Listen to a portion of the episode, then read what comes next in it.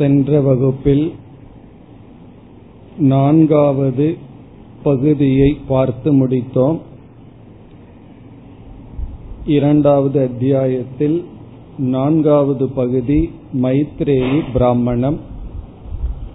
மிக முக்கியமான பகுதி. இனி நாம் ஐந்தாவது பகுதிக்கு வருகின்றோம். இரண்டாவது அத்தியாயத்தில் ஆறு செக்ஷன் ஆறு பிராமணங்கள் இருக்கின்றன. இப்பொழுது நாம் ஐந்தாவது பிராமணத்திற்கு வருகின்றோம். இந்த பிராமணத்தினுடைய பெயர் மது பிராமணம். மது பிராமணம் பத்தொன்பது மந்திரங்கள் கொண்டது.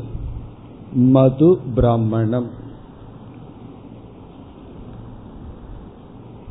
முதல் மந்திரத்தை படிக்கலாம் इयं पृथिवी सर्वेषां भूतानां मधु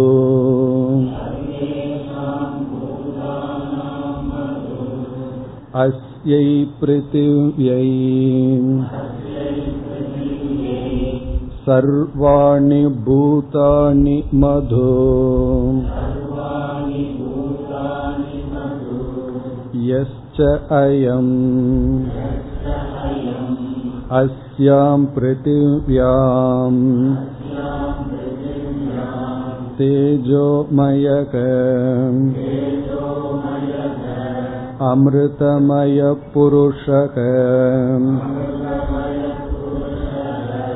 यश्च अयम् अध्यात्मं शारीरक तेजोमयक अमृतमयपुरुषः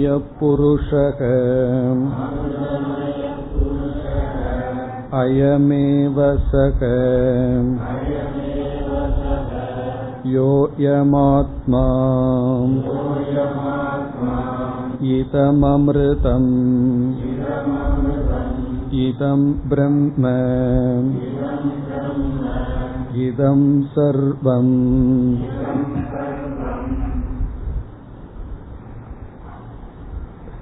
இந்த ஐந்தாவது மது பிராமணத்தினுடைய சாராம்சம் என்ன என்பதை முதலில் பார்க்கலாம்.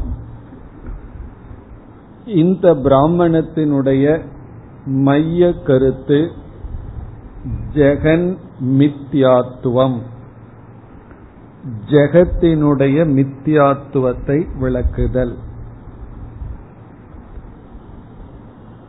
இதற்கு முன் காரிய காரண விசாரத்தை எல்லாம் பயன்படுத்தி ஜெகன் மித்தியாத்துவம் விளக்கப்பட்டது. இந்த மது பிராமணத்தில் வேறு ஒரு நியாயம் பயன்படுத்தப்பட இருக்கிறது. புதிதாக ஒரு நியாயத்தை நாம் பார்த்து அதன் அடிப்படையிலும் ஜெகன் மித்யா.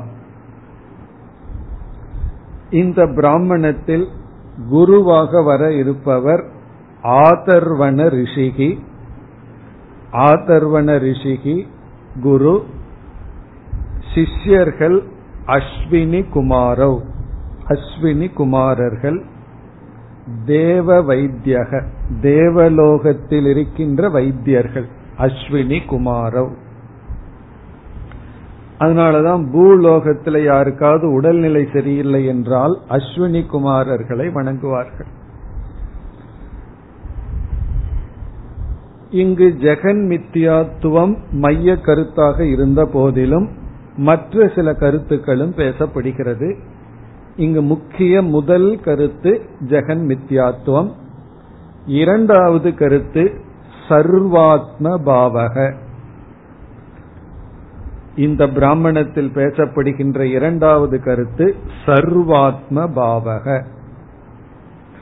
சர்வாத்ம பாவம் என்றால் நாம் இந்த உலகத்தை பார்க்கும் பொழுது நம்மையே அனைத்து ஜீவராசிகளிடத்திலும் பார்த்தல். நம்மையே நாம் பார்ப்பதற்கு பேரு சர்வாத்ம பாவம். எப்படி நம்முடைய உடலினுடைய ஒவ்வொரு அங்கத்தையும் நான் என்ற அபிமானத்துடன் பார்க்கின்றோமோ உடல்ல வந்து இருக்கின்ற ஒவ்வொரு அங்கத்திலும் நான்கிற அபிமானம் இருக்கு. அதனாலதான் ஒரு முடி நரைத்து விட்டால் நமக்கு துக்கம் வந்துருது. காரணம் என்ன? அந்த இடத்துலயும் கூட நான் இருக்கேன். ஏதாவது உடல்ல ஒரு சிறிய கோளாறு வந்தது ஏதாவது வந்ததுன்னா உடனே அங்க நான் முழுமையாக என்னுடைய கவனம் அங்கு சென்று விடுகிறது. அப்படி இந்த படைப்பு முழுவதிலும் நான் என்கின்ற பாவனம் தான் சர்வாத்ம பாவம். பிறகு மூன்றாவது கருத்து சத் சத்திய வஸ்துவாக இருக்கின்ற பிரம்மன் அத்வைதம். சத்திய வஸ்துவாக இருக்கின்ற பிரம்மன் அத்வைதம். இரண்டற்றது.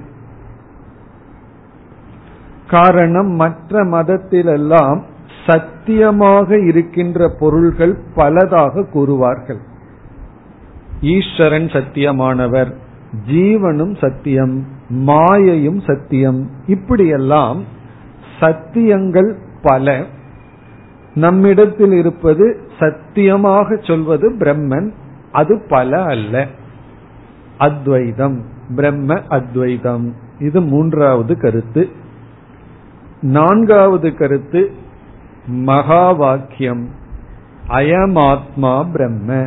இந்த மகா வாக்கியம் இறுதியில் பத்தொன்பதாவது மந்திரத்தில் வருகிறது. இந்த மகா வாக்கியம் வேற எந்த உபநிஷத்துல பார்த்திருக்கோம்? ஞாபகம் இருக்கும் மாண்டூக்கிய உபநிஷத்துல பார்த்தோம். அயமாத்மா பிரம்ம.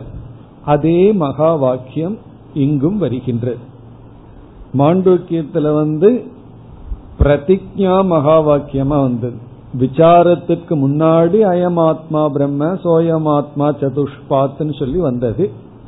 இந்த இடத்துல நிகமனம் ஒரு கன்க்ளூஷனா விசாரம் எல்லாம் பண்ணி முடிஞ்சதற்கு அப்புறம் அயமாத்மா பிரம்ம என்ற மகா வாக்கியம். அதாவது இறுதியில பத்தொன்பதாவது மந்திரத்துல மகா வாக்கியத்துடன் இந்த பகுதி முடிவடைகின்றது. இதுதான் இந்த ஐந்தாவது மது பிராமணத்தினுடைய சாராம்சம். இந்தந்த கருத்துக்களை தான் நாம பார்க்க போகின்றோம். ஜெகன் மித்யாத்துவம் அதுதான் முக்கியமா வர இருக்கிறது.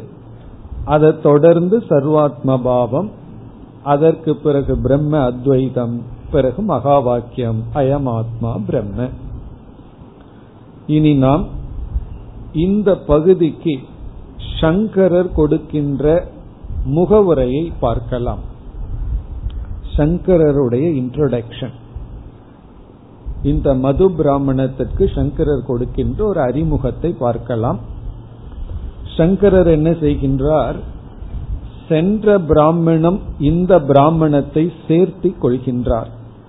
சென்ற பிராமணத்துல என்ன சொல்லப்பட்டதோ அதற்கு ஒரு விளக்கமாக இதை சேர்த்தி கொண்டு இந்த இரண்டு பிராமணமும் ஒன்றாக பார்க்க வேண்டும். அப்படி பார்த்தோம் அப்படின்னா மைத்ரேயி பிராமணத்தில் ஆரம்பிக்கப்பட்ட கருத்தானது இந்த பிராமணத்தில் அயமாத்மா பிரம்ம என்ற மகா வாக்கியத்துடன் முடிவடைவதாக நாம் புரிந்து கொள்ள வேண்டும். நம்ம மைத்ரேய பிராமணத்துல எல்லாமே வந்துடுது. அதனுடைய முடிவுரை வந்து கரெக்டா அயமாத்மா பிரம்மன்னு முடிக்குது. மீண்டும் ஜெகன் மித்தியாத்துவம் பேசப்பட்டுள்ளது. ஆகவே அந்த பிராமணத்தோடு சம்பந்தப்படுத்தி இவர் வந்து இங்கு அறிமுகம் செய்கின்றார். இனி சங்கரருடைய அறிமுகம் என்ன? இந்த பிராமணத்திற்கு சங்கரர் கொடுக்கின்ற இன்ட்ரோடக்ஷனை இப்பொழுது பார்த்துட்டு பிறகு நாம் அடுத்த கருத்துக்கு செல்லலாம். இப்ப சங்கரருடைய பாஷ்ய விசாரத்திற்கு வருகின்றோம். சங்கரர் கூறுகின்றார் கர்ம நிரபேக்ஷம் அமிர்தத்துவ சாதனம். அமிர்தத்துவ சாதனம் என்றால் அமிர்த நிலையை அடைய சாதனம் கர்ம நிரபேக்ஷம் என்று ஆரம்பிக்கின்றார். கர்ம நிரபேக்ஷம் என்றால் கர்மத்தை சாராத சாதனை. கேட்கறதுக்கு எளிமையான வார்த்தையா இருக்கு. ஆனா நல்ல கருத்து உள்ள பதிந்திருக்கு. அதாவது அமிர்தத்துவத்தை அடைவதற்கு நேரடியாக ஏதோ ஒரு மீன்ஸ் சாதனை இருக்கு. மோக்ஷத்தை அடைகிறதுக்கு டைரக்டா ஒரு மீன்ஸ் இருக்கு. அதாவது கடைசி எல்லா சாதனையும் முடிச்சிட்டு போனா ஏதோ ஒண்ணு கடைசியில் இருக்கு. அதை முடிச்சிட்டோம்னா அது கீ போல. அதை முடிச்சிட்டோம்னா மோக்ஷந்தான். அந்த சாதனை கர்ம நிரபேக்ஷம் என்று சொல்றார். கர்ம நிரபேக்ஷம் என்றால் அந்த சாதனை கர்மத்தை சாராத சாதனை. அந்த சாதனை கர்மத்திலிருந்து வருவது அல்ல. அந்த சாதனை பலனை கொடுக்க கர்மமானது அவசியம் இல்லை. கர்மமானது அவசியம் இல்லாத சாதனை. அதாவது கர்மத்தை சாராத சாதனை. கர்ம நிரபேக்ஷம். அபேக்ஷம்னா தேவை. கர்ம நிரபேக்ஷம்னா கர்மத்தை சாராமலேயே பலத்தை கொடுக்கும் சாதனை அமிர்தத்துவ சாதனை. அதுக்கு உதாரணம் பார்த்தா நமக்கு புரிஞ்சிடும். நமக்கு உடல்ல சில நோய்கள் இருக்கு. சில யோகாசனங்கள் எல்லாம் அல்லது பிராணாயாம பயிற்சி எல்லாம் செய்தா அந்த நோய் நீங்கும்னு நமக்கு தெரிஞ்சு அதை எப்படி அந்த பயிற்சி பண்றது அப்படிங்கிற ஞானத்தை அடைகின்றோம். இப்ப இந்த ஞானம் பலனை கொடுப்பதற்கு கர்ம நிரபேட்சமா கர்ம அபேட்சமா இந்த ஞானம் பலனை கொடுக்க கர்ம நிரபேட்சம் கிடையாது. கர்ம அபேக்ஷம். அந்த அறிவின்படி செயல்ல ஈடுபட்டா தான் நமக்கு பலன் கிடைக்கும். இப்ப எப்படிப்பட்ட சாதனையை மேற்கொண்டு எதன் மூலமாக என்னுடைய நோயை நீக்கணுங்கிறதுல எனக்கு வந்து எப்படி பிராணாயாமம் பண்ணணும் என்னென்ன யோகாசனம் பண்ணணுங்கிற அறிவு முதல்ல தேவை. அந்த அறிவு வந்து கர்ம அபேக்ஷம். இந்த செயல் செய்தாதான் இந்த அறிவு வந்து பலனை கொடுக்கும். வெறும் அறிவே பலனை கொடுத்துறார். இந்த உலகத்துல பெரும்பாலான பலன்கள் எல்லாம் கர்ம சாபேக்ஷம் தான் கர்மம் பண்ணினாதான் செயல் செய்தாதான் நமக்கு வந்து பலன் கிடைக்கும். சும்மா வெறும் தெரிஞ்சிட்டா மட்டும் நமக்கு பிரயோஜனம் கிடைக்காது. இது வந்து உண்மை. ஆனா பலர் என்ன செய்து விடுகிறார்கள்? இந்த உண்மையை கடைசி வரைக்கும் இழுத்துட்டு சென்று விடுகிறார்கள். அதான் சிலருடைய தவறு. இத வந்து நம்ம என்னைக்குமே மறுப்பதில்லை. பல பேர் வந்து வேதாந்த விசாரம் செய்பவர்களை எல்லாம் குறை சொல்வார்கள். சும்மா அவங்க சாஸ்திரம் படிச்சுட்டே போவார்கள். அதனால என்ன பிரயோஜனம்? அதனால என்ன பலன் கிடைக்கும்? என்று. நம்ம வந்து கர்ம நிரபேக்ஷம் கர்ம அபேக்ஷம்னு சாதனைய ஞானத்தை பிரிச்சிடறோம். எந்த ஞானம் கர்மத்தோடு சேர்ந்துதான் பலனை கொடுக்கும் எந்த ஞானம் கர்மம் இல்லாமல் பலனை கொடுக்கும் அப்படிங்கிறது மிக மிக முக்கியம் ரொம்ப சூக்மமான கருத்து. ஏன்னா வேதாந்தத்துக்குள்ள வந்த பலரே இந்த இடத்துல வீழ்ந்து விடுகிறார்கள். இப்ப சங்கரர் என்ன சொல்றார்? அமிர்தத்துவத்துக்கு நேரடியான சாதனை ஒன்னு இருக்கு. அது கர்ம நிரபேக்ஷம். அது கர்மத்தை சார்ந்தில்லை.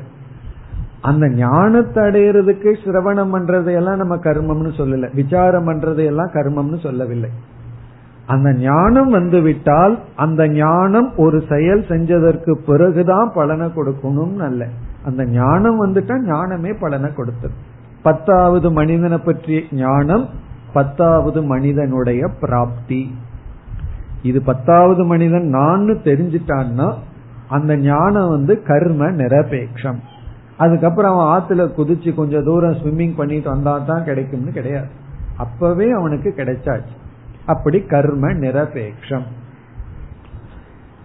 இப்படி ஒரு சாதனையை சொல்ல வேண்டும். கர்ம நிரபேட்சமான சாதனையை காட்ட வேண்டும் என்று மைத்ரேயி பிராமணம் ஆரப்தம் என்று சங்கரர் முதல்ல சொல்ற இது ஆக்சுவலி பழைய கதை. அந்த பழைய கதையிலிருந்து இங்க வர்ற அதாவது கர்ம நிரபேட்சமான சாதனையை சொல்லியாக வேண்டும் என்ற எண்ணத்துடன் மைத்ரேயி பிராமணம் ஆரம்பித்தது. உண்மையிலேயே அது என்ன அப்படின்னு சொன்னா ஸ்ரோத்தவ்யோ மந்தவ்யோ நிதித்தியாசித்தவ்யங்கிறத தான் சங்கரர் மனசுல வச்சுட்டு இப்படி எழுதுறார். ஸ்ரோத்தவ்யோ மந்தவ்யோ நிதித்தியாசித்தவ்யக சிரவண மனன நிதித்தியாசனம். இந்த மூன்றையும் நாம் மேற்கொண்டால் இந்த சிரவண மனன நிதித்தியாசனம் நேரடியாக நமக்கு பலனை கொடுக்கும். சிரவணம் பண்ணும்போது புரியணும்னா அந்த கரண சுத்தி வேணும். அதற்கு கர்மயோகம் பண்ணணும். அதை நம்ம வந்து இல்லைன்னு சொல்லல. ஆனா இந்த விசாரம் தகுதியுடன் செய்தால் ஞானம் நேரடி பலனை கொடுக்கும். பிறகு என்ன சொல்றார்? இந்த ஆத்ம ஞானம் இருக்கே. அதாவது அமிர்தத்துவ சாதனம். அமிர்தத்துவ சாதனம் ஆத்ம ஞானம்.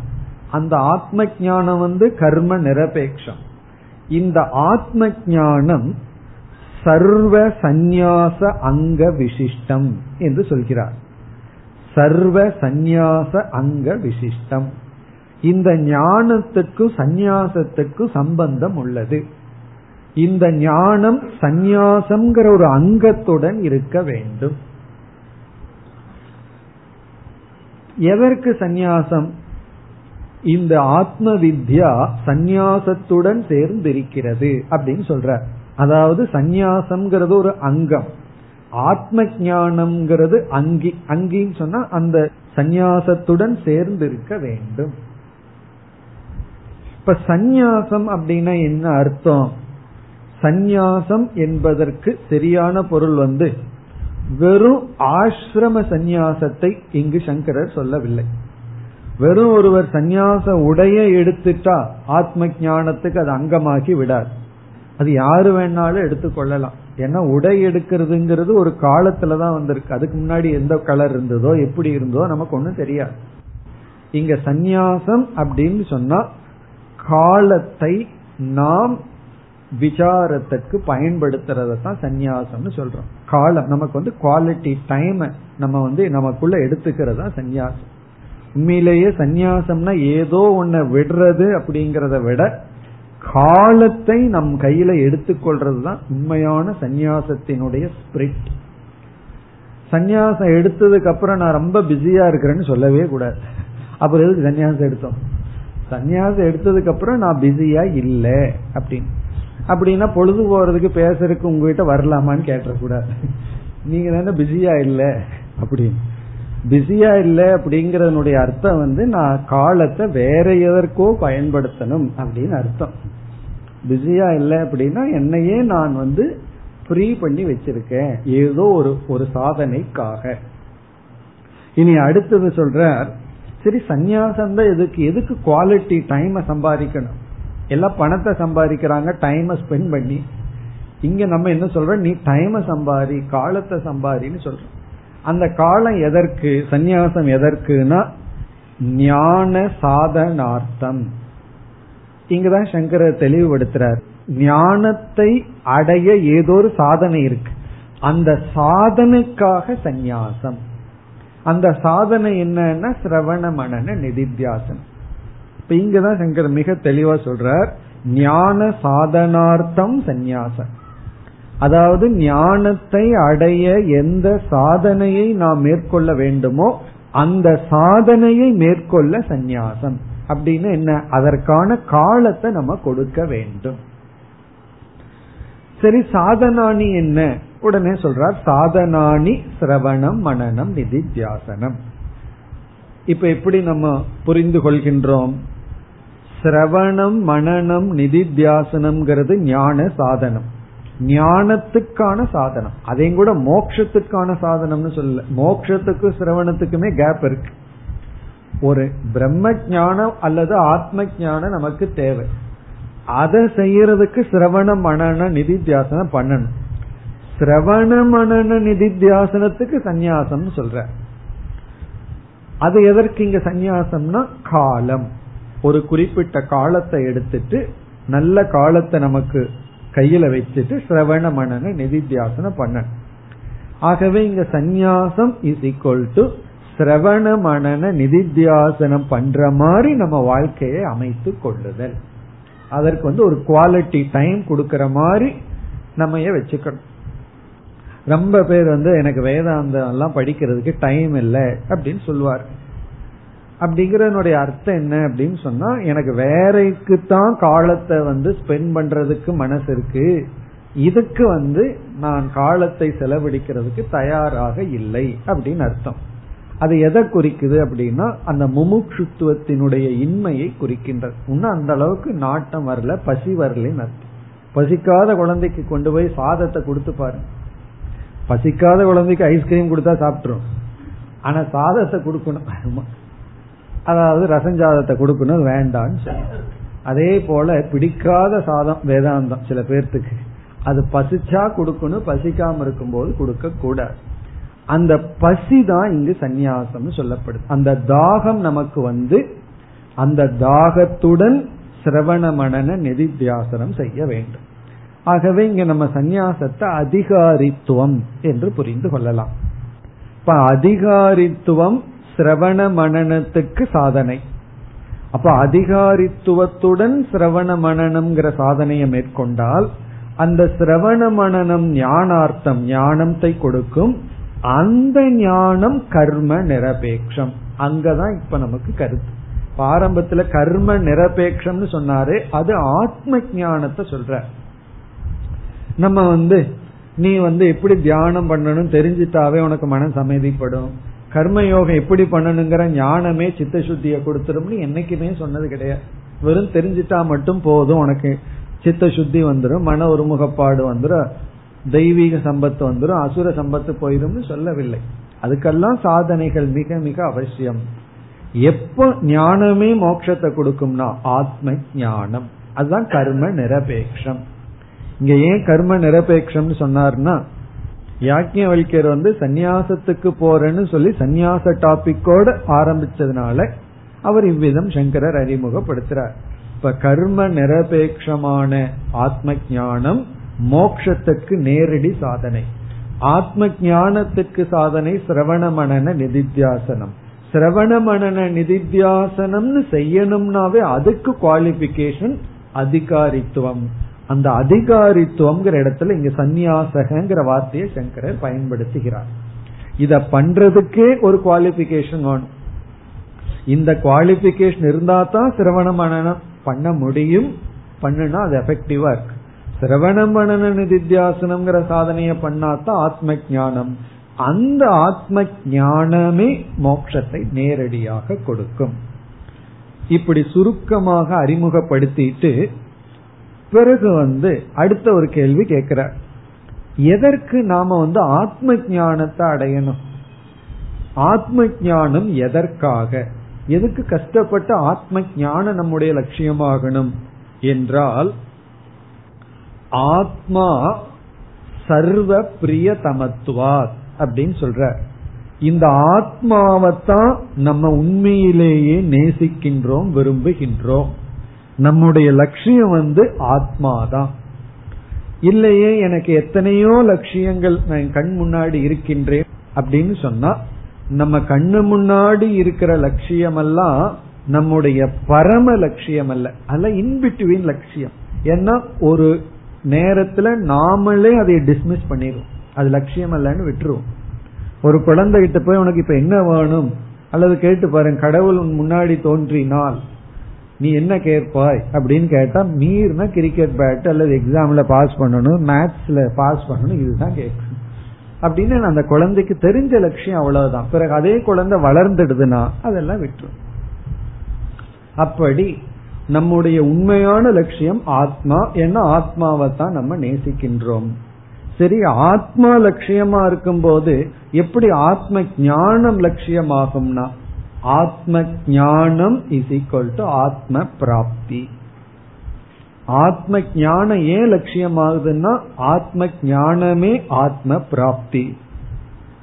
நீ அடுத்த கேள்வி அது எப்படி ஆத்ம ஞானம் ஆத்ம பிராப்தி ஆகும் முதல் சொன்ன வார்த்தை ஆத்ம ஞானம் கர்ம நிரபேட்சம் ஆத்ம ஞானம் வந்து கர்மத்தை சாராம இருக்கிறதுனால அந்த ஆத்ம ஞானம் ஆத்ம பிராப்திக்கு ஒரு கர்மம் தேவை இல்லை அந்த ஞானமே கொடுத்துரு. இப்ப எப்படி கர்ம நிரபேட்சம் ஆத்ம ஞானம்னா அது கர்ம நிரபேட்சமா இருக்கிறதுனாலதான் ஆத்ம பிராப்தி நமக்கு வேண்டும் அதற்காக ஆத்ம ஞானத்தை அடையிறோம். அந்த ஆத்ம ஞானம் எந்த செயலின் துணையில்லாமல் நேரடியாக ஆத்மாவை நமக்கு கொடுத்து விடும் ஆகவேதான் இங்கு என்ன அறிமுகப்படுத்தப்பட்டது? ஆத்மாவா அரே திரஷ்டவியக. ஆத்மா சாத்தியமாக திரஷ்டவியமாக சொல்லப்பட்டது. சரி ஆத்மா திரஷ்டவியக. உண்மையிலேயே ஆத்மா பிராப்தவியகன்னு சொல்லியிருக்கணும். ஆத்மா தான் அடையப்பட வேண்டும்.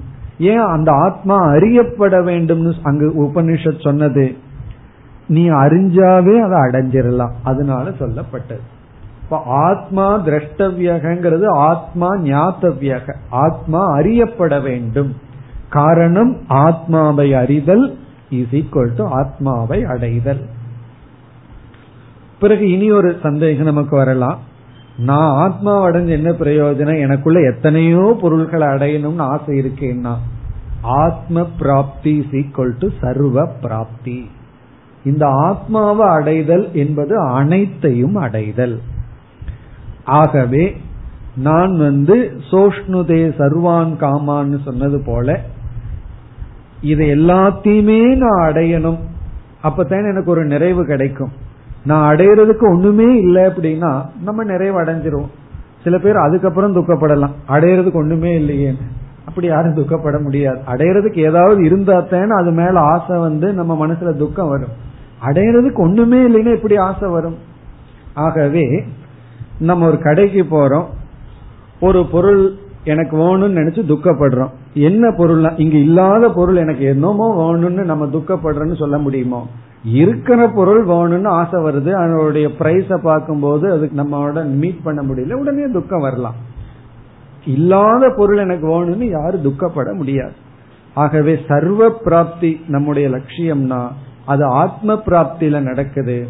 ஆத்ம பிராப்தி வேணும்னா ஆத்ம ஞானமே கொடுக்கும். ஏன்னா அந்த ஆத்ம ஞானம் கர்மத்தை சாராது. சரி இந்த ஆத்ம ஞானம் வேணும்னா சிரவண மனன நிதித்தியாசனம் பண்ணணும். சிரவண மனன நிதித்தியாசனத்துக்கு சாதனை அதிகாரித்துவம் சந்நியாசக. நல்ல குவாலிட்டி டைம் நம்ம எடுத்துக்கொள்ள வேண்டும். இந்த காலத்தை எப்ப சம்பாதிப்போம் அப்படின்னா எப்ப சித்த சுத்தி வருதோ அப்பதான் அந்த காலத்தை நம்ம சம்பாதிப்போம். சித்த சுத்தி வராத வரைக்கும் நம்ம வந்து ஏதாவது ஒரு காரணத்தை சொல்லிட்டு நம்ம பிஸியா வச்சிருப்போம். விசாரத்தை தவிர மீதியை செஞ்சு கொண்டு இருப்போம். அதனாலதான் சித்த சுத்தி வராதவர்களுக்கு காலத்தை கையில கொடுத்துட கூடாது கொடுத்துட்டா வந்து அவர்கள் தமோ குணத்துக்கு சென்று விடுவார். ஏதோ கொஞ்சம் ரஜஸ்ல முன்னேறினவங்க அப்படியே இறங்கி விடுவார். இனி இந்த மது பிராமணத்துக்கு எப்படி சம்பந்தப்படுத்துகிறார்னு சொன்னா சிரவணம் பேசப்பட்டு விட்டது. அதாவது மைத்ரேய பிராமணத்திலேயே சிரவணமானது வந்து விட்டது. சிரவணத்தை தொடர்ந்து மனநம் வர வேண்டும். அங்கு சிரவணத்திற்கு நம்ம பார்த்தோம். ஒரே ஒரு மந்திரம். பிரம்மதம் பராதாத் அந்நியத்திர ஆத்மனக வேத அப்படின்னு சொல்லி சிரவணத்தினுடைய பகுதியை நம்ம பார்த்து முடிச்சோம். அது வந்து சிரவணத்திற்கு ஒரு அங்கம்னு சொல்லி. சிரவணம்ங்கிறது வந்து ஆச்சாரிய ஆகமாபியாம் ஸ்ரோத்தவியக அப்படின்னு சொல்றாரு இங்கு சங்கரர். ஆச்சாரியருடைய ஆகமத்தினுடைய துணையுடன் கேட்கப்பட வேண்டும். இங்கேயும் நம்ம பார்த்தோம் சிரவணம்னா ஆத்ம சிரவணம் இஸ் ஈக்வல் டு ஆச்சாரிய ஆகம சிரவணம். ஆகம சிரவணம்னு சொன்னா என்ன அர்த்தம்? ஆகமத்தை ஆச்சாரியர் மூலமாக கேட்டல். நீ அடுத்தது சிரவணம் பண்ணி முடிச்சதுக்கு அப்புறம் நமக்கு அடுத்த தேவை வந்து மந்தவ்யக என்கின்ற மனநம். சிரவணத்துல வந்து நமக்கு ஹண்ட்ரட் பர்சன்ட் ஆச்சாரியருடைய உதவி இருக்கு. உண்மையிலேயே நம்ம ஹண்ட்ரட் பர்சன்ட் சிரவண காலத்துல ஆசிரியருடைய உதவியை டிபெண்ட் பண்ணியிருக்கணும் நாடி இருக்கு. எது வரைக்கும் நமக்கு வந்து டிபெண்டன்ஸ் தேவையோ அது வரைக்கும் டிபெண்ட் பண்ணி இருக்கிறது தான் இன்டெலிஜென்ஸ் அதான் அறிவுபூர்வமான. அதுக்கு முன்னாடியே அவசரப்பட்டு போயிடக்கூடாது. விழுந்துரும். அவசரப்பட்டு அந்த குச்சியை எடுத்தேன்னு வச்சுக்கோமே கட்டடம் நிக்கிறதுக்கு கியூர் ஆகிறதுக்கு முன்னாடி. அது போல. பிறகு மந்தவ்யகங்கிற இடத்துல தர்க்கதக. தர்க்கத்தை பயன்படுத்துதல் அப்படின்னா சுய புத்தியை பயன்படுத்துதல். பிப்டி பர்சன்ட் தான் டீச்சர்னுடைய ஹெல்ப் பிப்டி பர்சன்ட் நம்முடைய சுய புத்தி அந்த சுய புத்தியை பயன்படுத்தி நம்ம மனநம் செய்ய வேண்டும். அப்படி மனநம் ஏழிலிருந்து பனிரெண்டாவது மந்திரம் வரை மைத்ரேயி பிராமணத்தில் செய்யப்பட்டது. மனநம்னு சொன்னாவே தர்க்கம்னு சொன்னாவே எக்ஸாம்பிள்ஸ் எல்லாம் வந்து உதாகரணம் பிறகு வந்து அனுமான வாக்கியங்கள் எல்லாம் பயன்படுத்தப்பட்டு மனநம் செய்யப்பட்டது. ஞாபகம் இருக்கோ? துந்துபி வீணா சங்கு சாமானிய சப்தம் விசேஷ சப்தம் இப்படி எல்லாம் உதாகரணங்கள் எல்லாம் கொடுத்து அங்கு மனநம் நடந்தது. அந்த மனநத்துல என்ன நிலைநாட்டப்பட்டது அப்படின்னா விசேஷ சப்தங்கள் மித்யா. சாமானிய சப்தம் சத்தியம் என்று சொல்லி சில உதாகரணங்கள் மூலமாக ஜெகன் மித்யாத்துவமும் பிறகு வந்து பிரம்ம அல்லது ஆத்மாவினுடைய சத்தியத்துவமும் நிலைநாட்டப்பட்டது. எப்பொழுதெல்லாம் நம்ம அனுமானம்னு போறோமோ அந்த இடத்துல ரொம்ப முக்கியமான அங்கம் வந்து ஹேது. காரணம்ங்கிறது மிக முக்கியம். நம்ம எதையாவது ஒன்ன சொல்லி அதற்கு காரணமே சொல்லவில்லைன்னு வச்சுக்குவோமே. நம்ம சொன்ன வார்த்தைக்கு மதிப்பே இல்லை அர்த்தமே இல்லாம போயிடும் இப்ப ஹேது ரொம்ப முக்கியம். ஒரு ஹேதுவை சொல்லித்தான் சாத்தியத்தை சொல்லி ஆகணும். எத்திர எத்திர தூமக தத்திர தத்திர வன்னிகி. சாத்தியத்தை சொல்லும் பொழுதே ஹேதுவோட சேர்த்து தான் சொல்றோம்.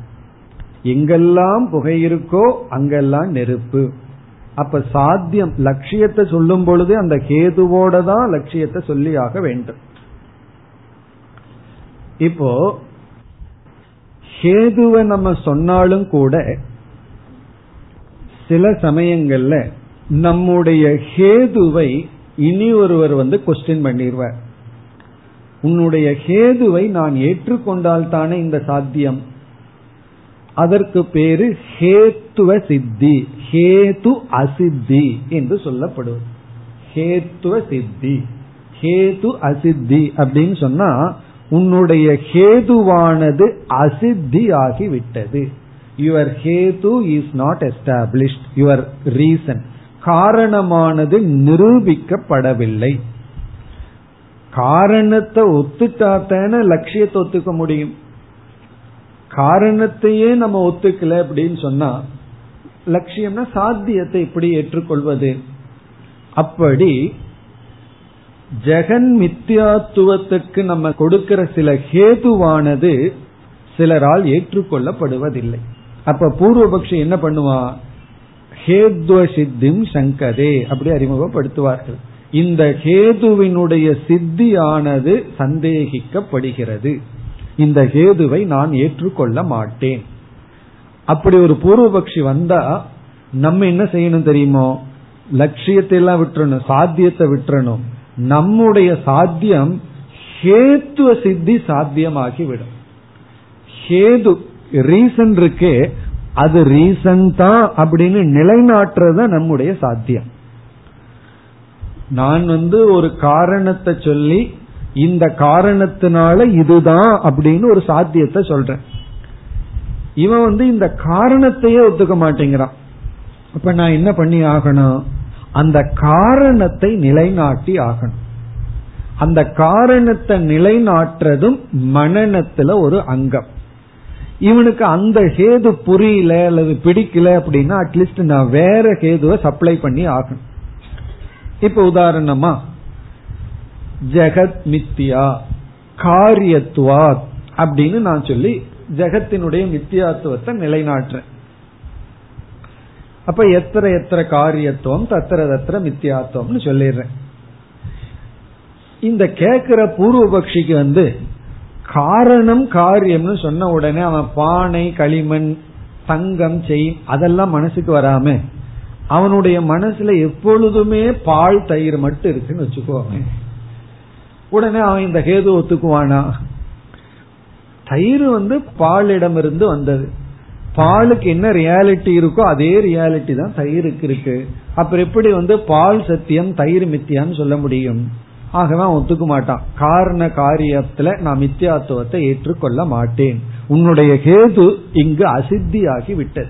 பால் விஷயத்துல அசித்தியாகி விட்டது. அப்படின்னு அவன் சொல்லுவான். இதையவே நம்ம கரெக்ட் பண்ணலாம். நான் வந்து பரிணாமத்தை சொல்லல விவர்த்தத்தை சொல்றேன் இந்த மாதிரி சொல்லி கரெக்ட் பண்ணலாம். இந்த மாதிரி நம்மளுடைய ஹேதுவில ஒரு குறைய காட்டுனான்னா அதை நம்ம நீக்கி அவனுக்கு அதை புரிய வைக்கலாம்.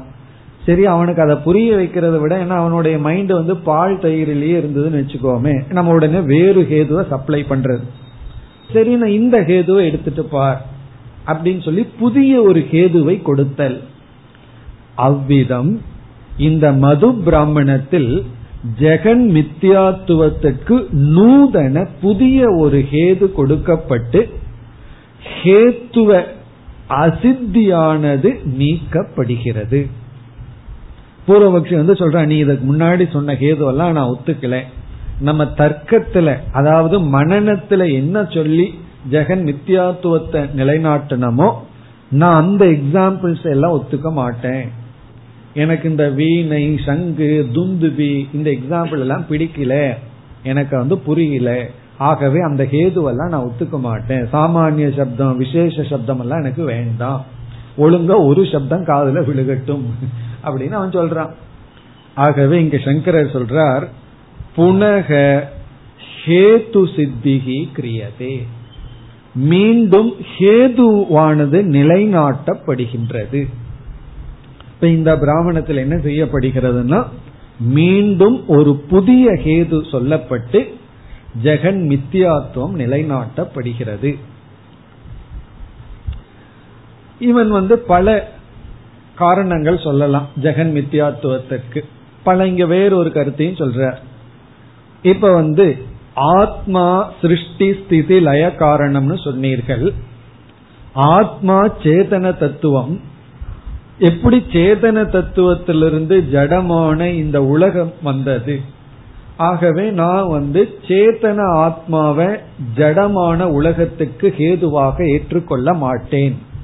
இப்படியெல்லாம் சந்தேகம் வருகிறது. அப்ப பூர்வபக்ஷி என்ன செய்யறான் சாத்தியத்தை கொஸ்டின் பண்ணல. நம்ம சாத்தியம் வந்து தப்புங்கிறது அவன் மனசுக்குள்ள இருக்கு. அவனை பொறுத்த வரைக்கும் தப்புன்னு இருக்கு. ஆனா நீ என்ன ஹேது சொல்லி சாத்தியத்தை தப்புன்னு சொல்றியோ அந்த ஹேதுவையே நான் ஏற்றுக்கொள்ளவில்லையே. நான் ஹேதுவை ஒத்துட்டா தானே சாத்தியத்தை ஒத்துக்கணும். ஹேதுவை பொய்யும் போது காரணமே பொய்யும் போது அதனால நீ எப்படி நிலைநாட்ட முடியும்? அப்படி ஒரு சந்தேகம் வரும் பொழுது இந்த மது பிராமணம் மைத்ரேயி பிராமணத்துல சொன்ன அதே சாத்தியத்தை வேறு ஒரு ஹேதுவின் மூலமாக நிலைநாட்டுகின்றது. ஆகவே சங்கரருடைய முதல் இன்ட்ரோடக்ஷன் கருத்து இது மனன பகுதி. இந்த மது பிராமணம் ஸ்ரோத்தவ்யோ மந்தவ்யோ நிதித்தியாசித்தவ்யங்கிற இடத்துல இது மனநார்த்தம் மூணு கருத்து இங்கு சொல்லப்படுகிறது. சங்கரர் வந்து மூணு விதமா அதாவது அவர் அவதாரிக்க இன்ட்ரோடக்ஷன் கொடுக்கிறார். அதுல அவருடைய முதல் கருத்து மனநம் இது அவருடைய கருத்துன்னே எடுத்து கொள்ளலாம். நமக்கு இது பிடிக்கலைன்னா இந்த கருத்து வச்சுக்கங்கன்னு சொல்றார்.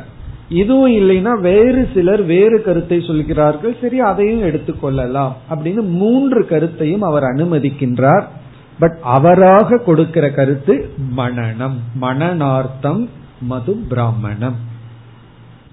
மனநம்னா எந்த ஆஸ்பெக்ட்ல மனநம் அப்படின்னு சொன்னா நம்ம சொல்ற ஹேது அவனுக்கு புரியல அல்லது ஏற்றுக்கொள்ளலைன்னா வேற ஹேது.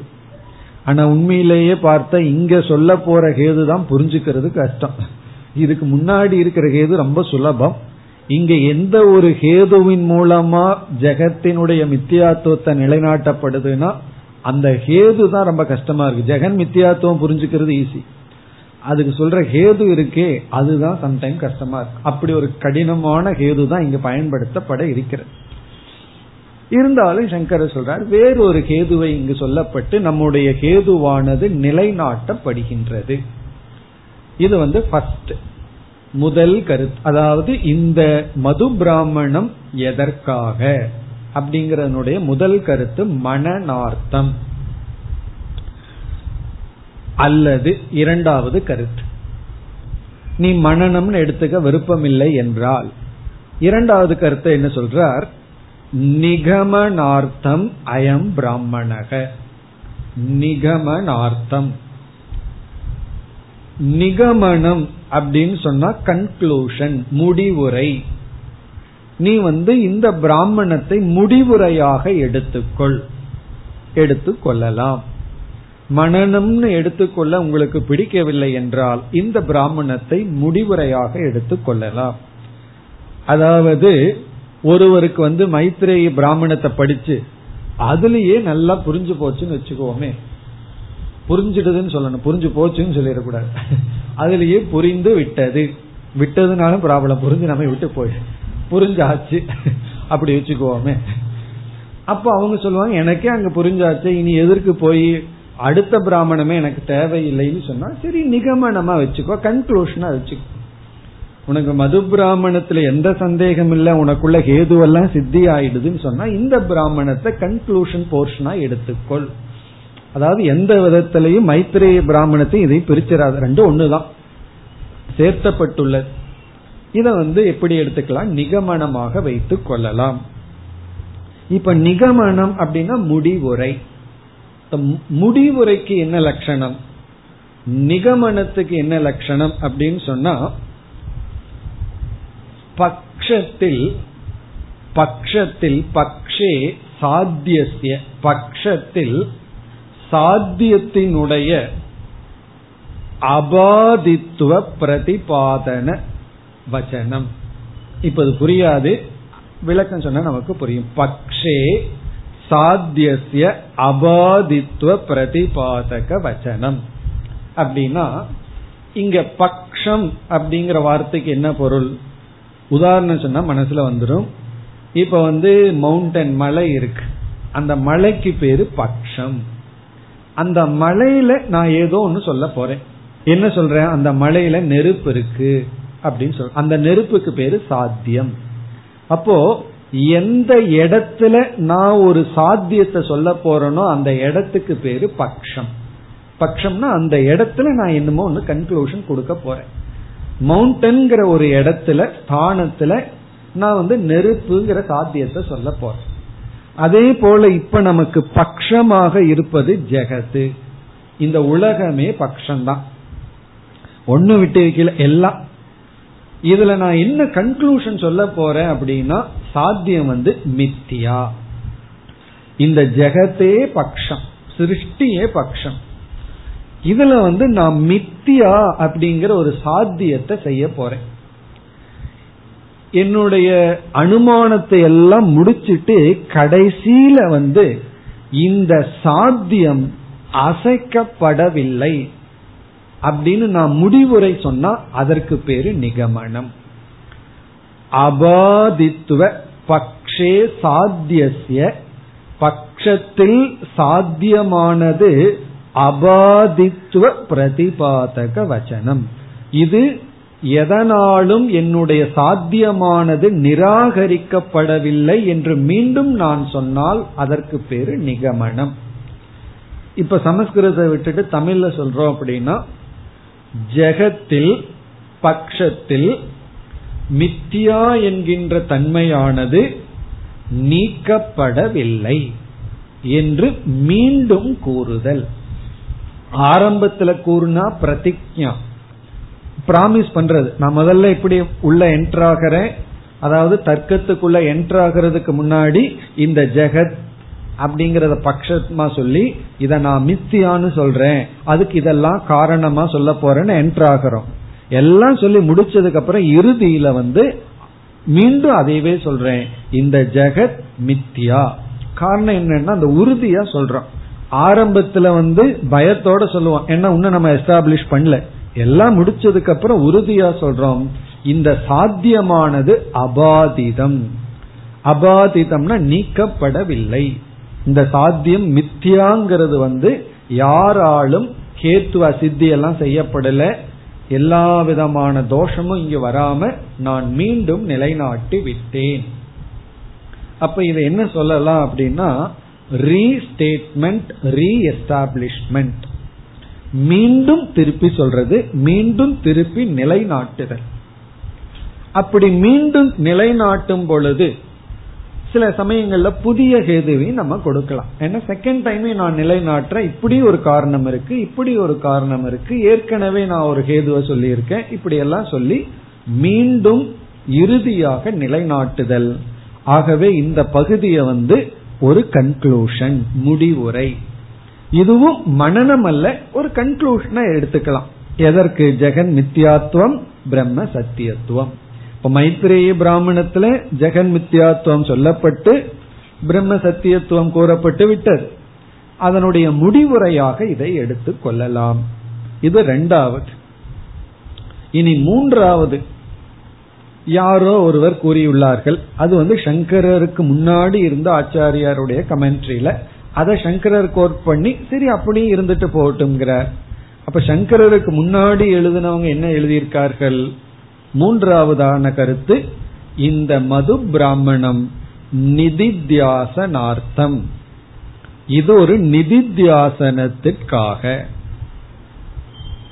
நிதித்தியாசனார்த்தம் அயம் பிராமணக அப்படின்னு யாரோ எழுதி இருக்கிறார்கள் போல் நமக்கு தெரிகிறது. ஆகவே சங்கர சொல்லி சிலர் இதை நிதித்தியாசனம் என்று சொல்கிறார்கள். சங்கரர் அக்செப்ட் பண்ணிக்கிறார். இருக்கட்டும். அப்படியும் எடுத்து கொள்ளலாம். அப்ப நிதித்தியாசனம் போது நம்ம இஷ்டத்துக்கு திங்க் பண்ணலாம். எப்படி வேண்டுமானாலும் திங்க் பண்ணலாம். ஜபத்திலையும் உபாசனையிலையும் தான் எதை சிந்திக்கணும் எப்படி சிந்திக்கணும்னு விதிமுறைகள் எல்லாம் இருக்கு. நிதித்தியாசனத்துல நம்ம மனசு எந்த விதத்துல வேண்டுமானாலும் சிந்திக்கலாம். அதனால ஒரு கோணத்துல பார்த்தோம்னா நிதித்தியாசனமான தியானம் கொஞ்சம் சுலபமா இருக்கும். காரணம் என்ன? ஒரு ரெஸ்ட்ரிக்ஷனும் நம்ம மைண்டு கொடுக்கல. எதை வேணாலும் சிந்திக்கலாம். அப்படின்னா நான் நிதித்தியாசனமே பண்றேன்னு சொல்லிட்டு இருப்போம். ஏமாத்திருவாது ஆனா ஆத்ம விஷயமா தான் இருக்கணும். எதை வேண்டானும் சிந்திக்கலாம்னு சொன்னா ஆத்ம சம்பந்தமா எதை வேண்டுமானாலும் சிந்திக்கலாம். மித்தியாத்துவத்தை புரிஞ்சுக்கிறதுக்கு எப்படி வேண்டுமானாலும் சிந்திக்கலாம். அதாவது நிதித்தியாசனம்ங்கிற தியானத்துக்கு வரும்போது நமக்கு வந்து சாஸ்திரம் வந்து ஃபுல் லைசன்ஸ் கொடுக்குது. நீ எப்படி வேணாலும் உட்கார்ந்துருக்கலாம். எந்த நேரத்துல வேணாலும் சிந்திக்கலாம் இந்த அளவுக்கு எப்போ கொடுக்கணும்னா சிரவண மனநம் எல்லாம் முடிச்சு கடைசியில வந்தவங்களுக்கு தான். அப்பதான் இந்த லைசன்ஸ மிஸ்யூஸ் பண்ண மாட்டார்கள் அதுக்கு முன்னாடியே இந்த லைசன்ஸ் கொடுத்தா என்ன ஆகுறது? தியானம்ங்கிற பேர்ல கொரட்டை தான் வர ஆரம்பிச்சிடும் கண்டிப்பா தியானம் பண்ண மாட்டோம். ஓவர் ஃப்ரீடம் கொடுத்துட்டான் ஆகவே இது நிதி தியாசனம். அப்படின்னா இந்த பகுதியிலிருந்து புதிய ஞானம் ஒண்ணு கிடையாது. ஏற்கனவே நம்ம புரிஞ்சிட்ட கருத்தை வேற கோணத்துல நம்ம சிந்திச்சு ஞானத்தை நிலைப்படுத்த மது பிராமணம் இப்படி மனநம் நிகமனம் நிதித்தியாசனம் நமக்கு எது வேண்டுமானாலும் எடுத்துக்கொள்ளலாம் அதாவது மைத்திரேய பிராமணத்துல சொன்ன கருத்துக்கள்ல ஒரு டவுட் வந்ததுன்னா இது நமக்கு மனநமா சர்வாகும் புரிஞ்சிடுது ரீ எஸ்டாப்ளிஷ் பண்ணணும்னு நினைச்சா நமக்கு நிகமனமா இது நமக்கு பிரயோஜனப்படும். அல்லது நிதித்தியாசனமா பிரயோஜனப்படும். இல்லையே எனக்கு இந்த மூணாவும் பிரயோஜனப்படாதுன்னா. மைத்திரேய பிராமணம் புரிஞ்சிருந்தா தானே உடனே இத சிரவணமாகவும் பிரயோஜனப்படலாம். காரணம் என்ன? மைத்ரேய பிராமணன் நமக்கு புரியலன்னு வச்சுக்கோங்க. புதிதா ஒரு கருத்து நமக்கு ஞானம் கிடைக்குதுன்னா இது நமக்கு சிரவணம். இது ஆச்சாரியாருக்கு வேணா மனநமோ நிகமனமோ நிதித்தியாசனமா இருக்கலாம். எனக்கு சிரவணம். இல்ல இதை கேட்டாலும் எனக்கு புரியாதுன்னா அப்ப என்னன்னா? அதிகாரித்துவ சித்தியர்த்தம். அப்படியும் எடுத்துக்கலாம். அப்படி இத கேட்டும் நமக்கு ஞானம் வரல அப்படின்னா இது நமக்கு சித்த சுத்திய கொடுக்க பயன்படும் அப்படின்னு என்ன அர்த்தம்? எப்படியும் பிரயோஜனம் இருக்குன்னு அர்த்தம். அதனால அடுத்த கிளாஸ் மிஸ் பண்ண வேண்டாம் அர்த்தம். எப்படியும் பிரயோஜனம் இருக்கு. அதிகாரித்துவம் இல்லாம கேட்டா அதிகாரித்துவம் அல்லது இது சிரவணமா பயன்படலாம் மனநமா பயன்படலாம் நிதித்தியாசனமா நிகமனமா பயன்படலாம். இத்துடன் சங்கரருடைய அறிமுகம் முடிவடைகிறது. சங்கரர் வந்து ரொம்ப சுருக்கமா இந்த அளவுக்கு தான் இந்த பிராமணத்துக்கு இன்ட்ரோடக்ஷன் கொடுக்கிறார். இனி அடுத்தது நம்ம இந்த பிராமணத்திற்குள் செல்வதற்கு முன் இங்கு ஜெகத்தினுடைய மித்தியாத்துவத்துக்கு என்ன நியாயம் பயன்படுத்தப்படுகிறது? அதை பார்க்கணும். பிறகு என்ன பேட்டர்ன்ல இந்த உபனிஷத்து இந்த இடத்துல எடுத்துட்டு போகுதுன்னு கொஞ்சம் பார்த்துட்டு தான் நம்ம மந்திரத்துக்குள்ள போனா நமக்கு மந்திரம் புரியும். ரொம்ப அழகான மந்திரம் தான் ஆனா அது புரியணும் அப்படின்னா அது கொஞ்சம் முகவரை தேவைப்படுகிறது. இப்ப நம்ம பார்க்கிற கருத்து ஜெகத்த மித்தியா அப்படின்னு சொல்வதற்கு இந்த மது பிராமணத்தில் என்ன நியாயம் அல்லது ஹேது பயன்படுத்தப்பட்டுள்ளது? முதல்ல சமஸ்கிருதத்தில் சொல்லிட்டு பிறகு தமிழ்ல கூறுகின்றேன். ஏது? அதை நீங்க தமிழ்லயும் எழுதிக்கலாம் சமஸ்கிருதத்திலயும் எழுதிக்கலாம். எது? எது? பரஸ்பர. எது? பரஸ்பர. உபகாரிய உபகாரகம். எது? பரஸ்பர உபகாரிய உபகாரகம். இதுதான் ஹேது. எது? பரஸ்பர உபகாரிய உபகாரகம். தது மித்யா. தது மித்யா. இங்க மித்தியாங்கிற இடத்துல வேறொரு வார்த்தையும் சொல்லலாம். அந்நிய அதிஷ்டானகம். தது அந்நிய அதிஷ்டானகம். எது பரஸ்பர உபகாரிய உபகாரகம் தது அந்நிய அதிஷ்டானகம் அல்லது தது மித்தியா அதனாலதான் நான் உங்களுக்கு முதல்லயே சொன்னேன் இங்க ஹேது தான் ப்ராப்ளம் மித்தியா ப்ராப்ளம் கிடையாது. மித்தியாவை ஈஸியா புரிஞ்சுக்கலாம். இந்த மித்தியாவை புரிய வைக்கிறதுக்கு சொல்ற ஹேது இருக்கே அதை தான் நன்கு புரிந்து கொள்ள வேண்டும். இங்க பரஸ்பரம் அப்படின்னா ஒன்றை ஒன்று. பரஸ்பரம்னா நமக்கு தெரியும் இதுவும் அது. பரஸ்பரமா இருங்கன்னா ஒருத்தருக்கு ஒருத்தர் அனுசரிச்சு போங்கன்னு சொல்றமே அதான் பரஸ்பரம். ஒன்றை ஒன்று. ஒன்றுக்கு ஒன்று. அதுதான் பரஸ்பரம். உபகாரியம். உபகாரகம்னு ரெண்டு வார்த்தையை பயன்படுத்தி இருக்கோம் உபகாரியம். அப்படின்னு சொன்னா உதவி செய்யப்படுவது. உதவி செய்யப்படுவது உபகாரியம் ஹெல்ப்டு உதவி செய்யப்படுவது. உபகாரக அப்படின்னா உதவி செய்பவர் ஹெல்பர் உதவி செய்பவர். இப்ப வந்து என்னிடத்துல ஒருவர் வந்து ஒரு உதவியை கேட்கிறார். ஒரு பத்து ரூபா பணம் கேட்கிறாருன்னு வச்சுக்கோமே. நான் பணத்தை கொடுத்தா நான் வந்து உபகாரக உதவி செய்பவன். அவர் உபகாரியம். என்னுடைய உதவியை வாங்குபவர். நான் அவரிடமிருந்து பணம் கேட்டேன் அப்படின்னா மாறி போச்சு. இப்ப நான் வந்து உபகாரியம் உதவியை அடைந்தவன் ஹெல்ப்ப யூஸ் பண்ணவன் அவர் உதவி செய்தவர். இப்ப இங்க ஹேது என்னன்னா எந்த ஒன்று பரஸ்பர உபகாரிய உபகாரகம். இங்க பரஸ்பரம்ங்கிறத முக்கியம். இப்ப வந்து ஒருவர் வந்து எனக்கு உதவி செஞ்சுட்டு போயிடுறார். அதோட புல் ஸ்டாப்ங்கிறது இங்க பேசப்படவில்லை. இப்போ அவர் எனக்கு உதவி செய்யறார். நான் அவருக்கு உதவி செய்யறேன். அப்படி பரஸ்பரமாக இருந்தால் எனக்கு அவர் உதவி செய்யும் பொழுதே அவர் இண்டிபெண்ட் அல்ல என்னுடைய உதவியும் அவர் வாங்கித்தான் ஆகணும். அவருடைய உதவி நானும் வாங்கித்தான் ஆகணும். நான் வேற வழி இல்லாம இருக்கேன். நான் வழி இல்லாம அவருடைய உதவியை நாடித்தான் ஆகணும். அதே சமயத்துல அவருக்கு நான் உதவி செஞ்சுதான் ஆகணும். அதுக்கும் வேற வழி இல்லை. அப்ப நான் எப்படி இருக்கேன்? உதவிய வாங்குறவனாகவும் இருக்கிறேன் உதவிய செய்யறவனாகவும் இருக்கேன். நான் வந்து ஒருத்தரிடம் உதவியை வாங்கி ஒருத்தரிடம் உதவியை செய்பவன் அல்ல. ஒரே ஆளுக்கு பிறகு அவர் எப்படி இருக்காருன்னா அவருக்கும் அதே கதி. என்னிடத்துல உதவியை வாங்கித்தான் ஆகணும் என்னிடத்துல உதவிய வந்து பெற்றுத்தான் ஆகணும் அவரும் எனக்கு உதவித்தான் ஆகணும். இப்படி எந்த ஒரு இரண்டும் எந்த ஒரு தத்துவம் பரஸ்பர உபகாரிய உபகாரகமாக இருக்கிறதோ அந்த இரண்டும் வேறு ஒன்றை சார்ந்திருந்துதான் ஆக வேண்டும். அல்லது அந்த இரண்டும் மித்தியா இதுதான் கன்க்ளூஷன் உபகாரிய உபகாரக பாவமாக இரண்டு தத்துவம் இருந்தால் அது வேறு இந்த ரெண்டுக்கு அப்பாற்பட்ட ஒன்ன சார்ந்திருந்து ஆக வேண்டும். அல்லது இந்த இரண்டும் மித்தியா. அந்த எதை சார்ந்திருக்கோ அது மித்தியா இல்ல. இந்த இரண்டும் மித்தியா. உதாரணம் பார்த்தா நமக்கு புரிஞ்சிடும். இப்ப வந்து நம்ம ரெண்டு தத்துவத்தை எடுத்துக்குவோம். ரெண்டு பொருள் எடுத்துக்குவோம். ஒன்னு தைஜசன் இனி ஒன்னு சொப்பன பதார்த்தங்கள். பிருகதாரண்யம் வரைக்கும் வந்ததுக்கு அப்புறம் உங்ககிட்ட ரொம்ப சிம்பிள் எக்ஸாம்பிள் எல்லாம் கொடுக்கூடாது உதாரணமே கொஞ்சம் கஷ்டமா தான் கொடுக்கணும். காரணம் என்ன? இது வந்து தத்துவ போத கிளாஸ் இல்லையே. அதனால எக்ஸாம்பிளே கொஞ்சம் செட்டிலா தான் கொடுக்கணும். இப்ப தைஜசன் ஒருத்தன் சொப்பன பதார்த்தங்கள்னு இங்க ரெண்டு தத்துவம் இருக்கு. தைஜசன் சொப்பன பதார்த்தங்கள். தைஜசன்னா என்னன்னு கேட்டு விட மாட்டீர்கள். அப்படி கேட்டீங்கன்னா நான் சுசுப்திக்கு போயிருவேன். கிளாஸ் எடுத்து பிரயோஜனம் இல்லைன்னு. தைஜசன் கனவு காண்பவன். ஒருத்தன் கனவில் பார்க்கப்படும் பொருள். இப்ப பார்த்தோம் அப்படின்னா இந்த ரெண்டுக்குமே உபகாரிய உபகாரக பாவம் இருக்கிறது. எப்படின்னா இந்த தைஜசனாகிய ஒருவனை சார்ந்துதான் சொப்பன பதார்த்தங்கள் நிற்கின்றது.